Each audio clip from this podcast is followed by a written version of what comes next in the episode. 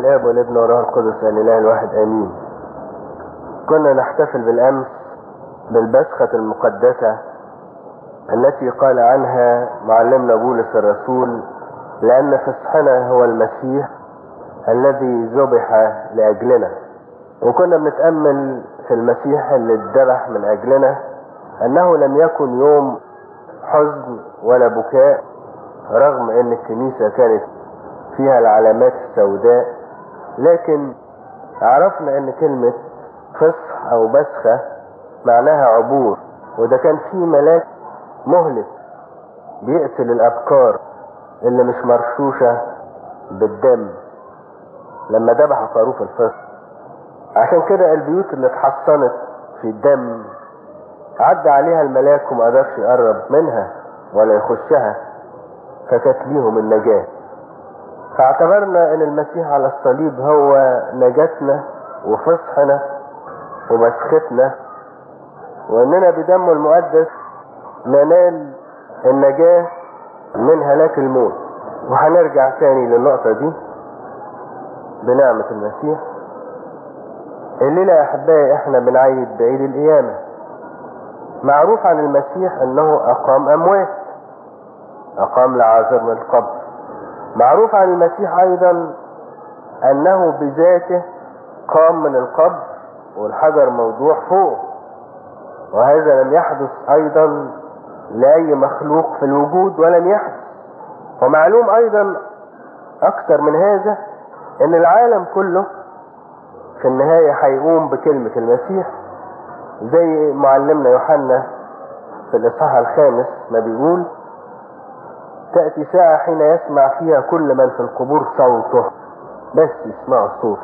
أول ما يسمعوا صوته فيخرج الذين فعلوا الصالحات إلى قيامة الحياة والذين فعلوا السيئات إلى قيامة الدينونة. فالمسيح هو رب القيامة. ولا يختلف حتى الأديان المختلفة لا تختلف في هذا أن المسيح في مجيئه الثاني يجي عشان يقوم الناس وعشان يحكم حكمه الأخير. ولكن يا أحبائي موضوع عدنا بالقيامة غير كده خالص. إحنا مش بنتكلم على القيامة من الموت. يعني واحد زي أي ميت بيخش الكنيسة ونصلي عليه وندفنه وبعد شوية يقوم ده مش العيد ده. أمال إيه العيد بتاعنا؟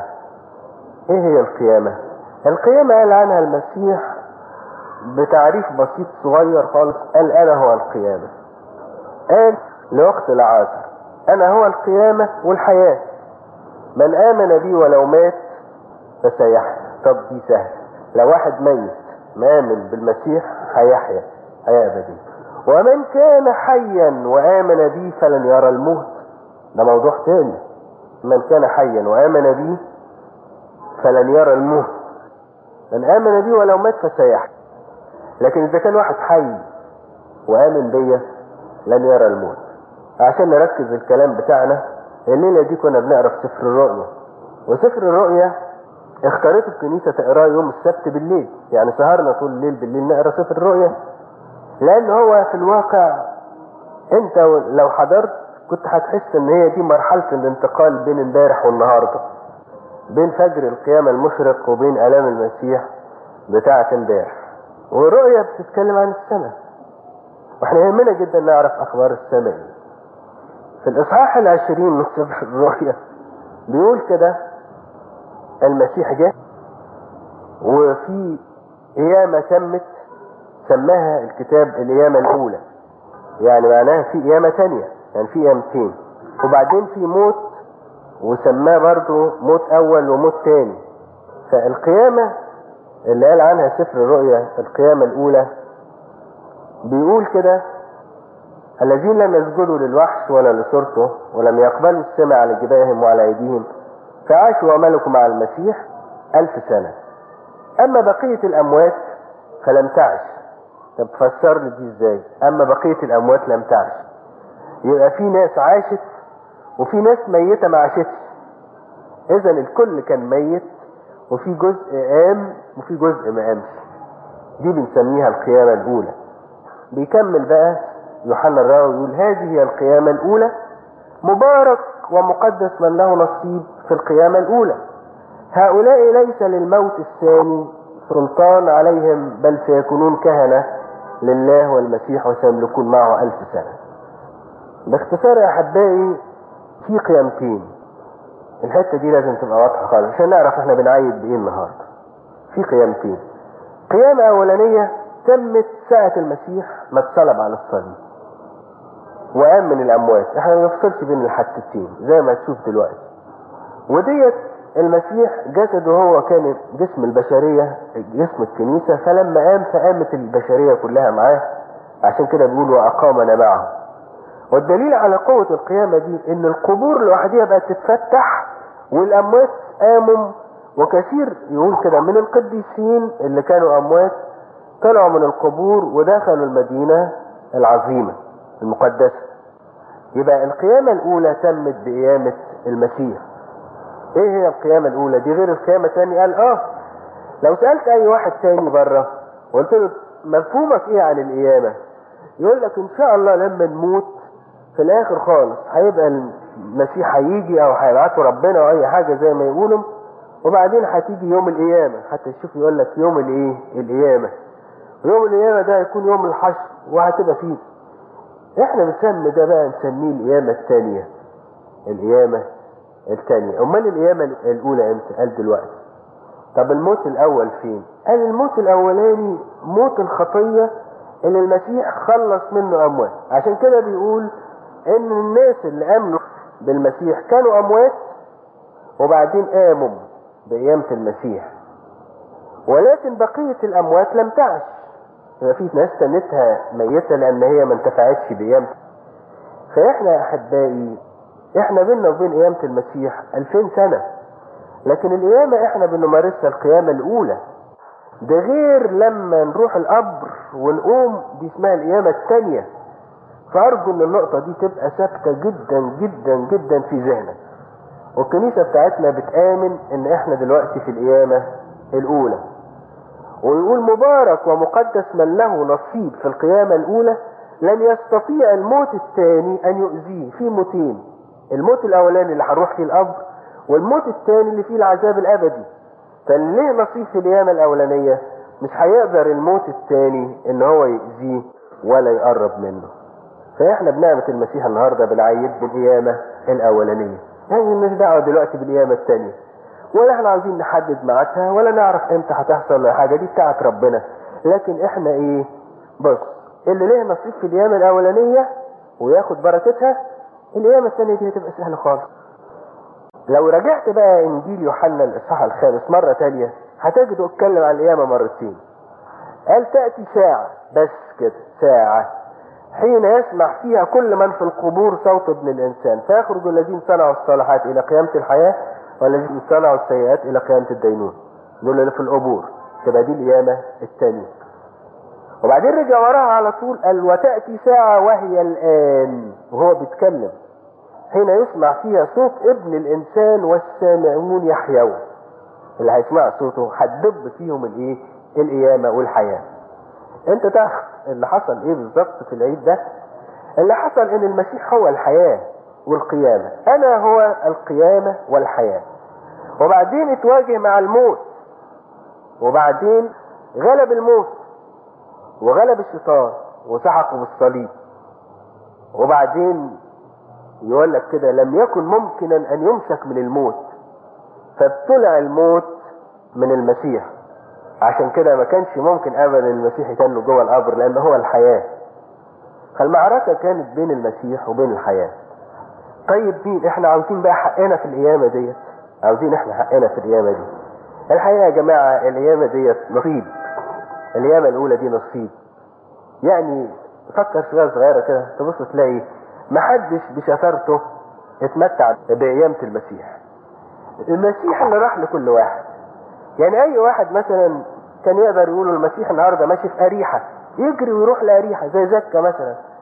أو المسيح النهارده في بيت سمعان الابرص تجري المرأة الخاطيه وتروح لسمعان الابرص لكن في القيامة ابدا محدش كان يعرف طريقه فين يبص هم يكونوا قاعدين كده ياكلوا والابواب مغلقة يبصوا لقوا المسيح داخل عليهم مرة بيصطادوا سمك بصوا لقوا دخل عليهم مرة كانوا ماشيين بيتطرحوا في الطريق وبيقولوا يا ترى هو ده المسيح ولا مش المسيح؟ تلميذي عمواس بصوا لو دخل عليهم يا سلام على اللذة والحلاوة. لو المسيح هو اللي يدخل ما هي دي قيامة. ما صدقوني يا احبائي هو انت شفت في واحد ميت يعرف يقوم نفسه؟ ما أنا ميت وأنت ميت. هذه القيامة الأولى. المسيح دخل في حياتنا دبة القيامة. والقيامة لها مظاهر لذيذة جدا. يعني تبص تلاقي كان القلب بتاعي مليان بالحقد والكراهية. بقيت بقيت احب حاسس كده إن أنا قمت. كنت يا عيني واقع وقمت. كنت مغلوب من شهوات. بصيت لقيت قوة القيامة دبت فيا فالحياة بقيت كده حاسس إن الخطية تحت رجليا. اغسطينوس كان غلبان خالص وكان إنسان يعني مستعبد للخطية وبعدين بعد ما القيامة دخلت في حياته وآمن بالمسيح القيامة الأولى. قال وضعت قدمي على قمة هذا العالم. عندما صرت لا أخاف شيء ولا أشتهي شيء. النهاردة يا أعزائي بنعمة ربنا. عاوزين ندوق وما تنساش كلمة الأولى القيامة الأولى. القيامة الأولى ندوقها في حياتنا الشاب يدوقها في حياته ويعيش بيها. عشان خاطر الموت التاني ما يأذيهوش والشابة كمان تعيش عشان الموت التاني ما يأذيهاش. وبيوتنا تعيش القيامة. إحنا مش مستنيين القيامة من الأموات. لما يبوق في البوق الأخير لا. إحنا مش بنعيد بالعيد ده. المسيح هو قيامتنا. عشان كده أقول في الرسول بيقول وأقامنا معه. طيب نرجع رجعة بسيطة كده. الملاك المهلك قال لهم اذبحوا الخروف ربنا. وبعدين رشوا البيوت بالدم. كل بيت مرشوش بالدم يعدي الملاك. يقدرش يقرب من دم المسيح يهرب. لكن البيت اللي مش مرشوش بدم المسيح يخش يقتل البكر بتاعه. من أول فرعون لغايه البكر بتاع الأسير اللي موجود في البيت. شوف سفر الرؤيا بيقول كده. طوبى للمدعوين إلى عشاء عرس الخروف. وبعدين بيتكلم على اللي كانوا واقفين قدام العرش بيقول الذين بس لا هدومهم بيضة خالص السماء ولا واحد هدومه وسخة. ما إن كلنا هدومنا وسخة. قال إيه دولت؟ من أين أتوا دولت؟ قال هؤلاء أتوا من الضيقة العظيمة وقد غسلوا ثيابهم وبيضوها في دم الإيه؟ الخروف. اذا اذا لازم تاخد بالك إن ما حدش هيقدر يقف قدام المسيح إلا إذا كانت هدوم مغسولة بدم المسيح عشان يقدر يقف قدام المسيح. يرجع تاني يقول على المجاهدين الشبان والشابات والنفوس المنتصرة على الخطية. يقول وهم قد غلبوه غلبوا إبليس بدم الخروف. أصل إبليس ما يخافش غير من دم الإيه؟ الخروف. وبكلمة شهادتهم بيتكلم عن الناس اللي في العالم بيقول أما الوحش فسيسجد له جميع الساكنين على الأرض الذين ليست اسمائهم مكتوبة في سفر منذ تأسيس العالم في سفر حياة الخروف الذي ذبح. الخروف اللي اتذبح له ناس مرشوش دمهم بيه. بيقول إن اللي فوق شافهم شافوا المسيح خروف كأنه مذبوح. بيقول إن في واحد طلع بقوة عظيمة وسيطر على العالم وهو متسربل بثوب مغموس بدم ويدعى اسمه كلمة الله. يعني المسيح لما هتشوفه فوق في السماء هتلاقي التوب بتاعه لونه أحمر وإحنا التوب بتاعنا كلنا هيبقى لونه أبيض. ما تنساش الحكاية دي. هو لونه أحمر التوب اللي لابسه لونه أحمر. واسمه كلمة الله. والتوب بتاعنا أبيض لأنه مغسول بدم الإيه؟ المسيح. معلمنا أبو بطرس الرسول بالنعمة وبالإلهام اللي اعطي ليه في رسالته الأولانية قال إلى المتغربين من شتات بيبعت لهم رسالة بمقتضى علم الآب وتقديس الروح ورش دم يسوع المسيح. فهو اعتبر إن كل نفس كل نفس اتغسلت. يعني كل نفس لازم تترش بدم المسيح. فالملاك بتاع الموت مفيش واحد مرشوش بدم المسيح قرب منه.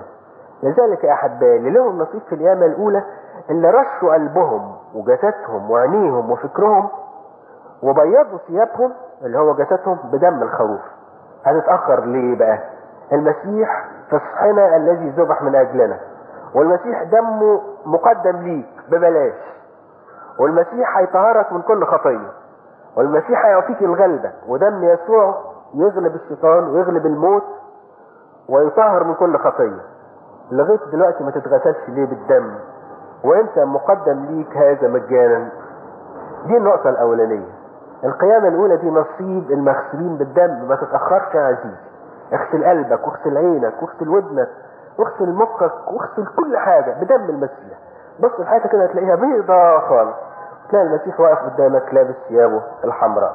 القيامة الأولى أيضا يا أحبائي نمارسها عمليا في الكنيسة بتاعتنا.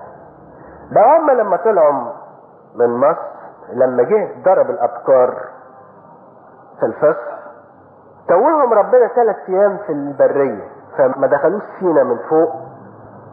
مطرح قناة السويس راحوا للبحر الأحمر فوصلوا قدام البحر فموسى ضرب البحر بالعصا وده العبور الثاني. الأولاني عبر الملاك المهلك فالدم حاش عنهم الضربة.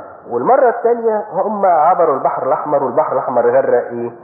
غرق الشعب الثاني. إحنا بقى بنمارس القيامة دي بالمعمودية. لأن بولس الرسول في رسالة الرمية الإصحاح السادس يقول مدفونين معه بالمعمودية. فإحنا أخذنا الدم إزاي؟ اللي أنا بكلمك عنه. لما اتغطسنا في المعمودية واتدفنت فمتنا. تقول لي أيوة يا أبونا فعلا أنا مت وقمت. ده أنا اتغطست خالص وقمت. وأقامنا معه. فإحنا اتدفنا مع المسيح وقمنا. فالكنيسة بتاعتنا بتعتبر القيامة الأولى هي المعمودية. القيامة الأولى الغسل بدم المسيح القيامة الأولى هي المعمودية بتعتبر أيضا القيامة الأولى الروح ربنا اللي ساكن فينا. روح ربنا اللي ساكن فينا ده ممكن يموت يا أحبائي؟ تقول لي مش ممكن. حاشا لله إن روح يموت. عشان كده ممكن نسميه أو بولس الرسول سماه روح القيامة. وقال كده في الرسالة إن كان روح الذي أقام يسوع ساكنا فيكم فالذي أقام المسيح من الأموات سيحيي اجسادكم المائتة بروحه الساكن فيكم. تقول لي طمنتني يا ابونا يعني أنت بتتكلم على القيامة مش بتاعت النفس كمان. القيامة الأولى بتاع الجسد وأنا جسدي تعبني.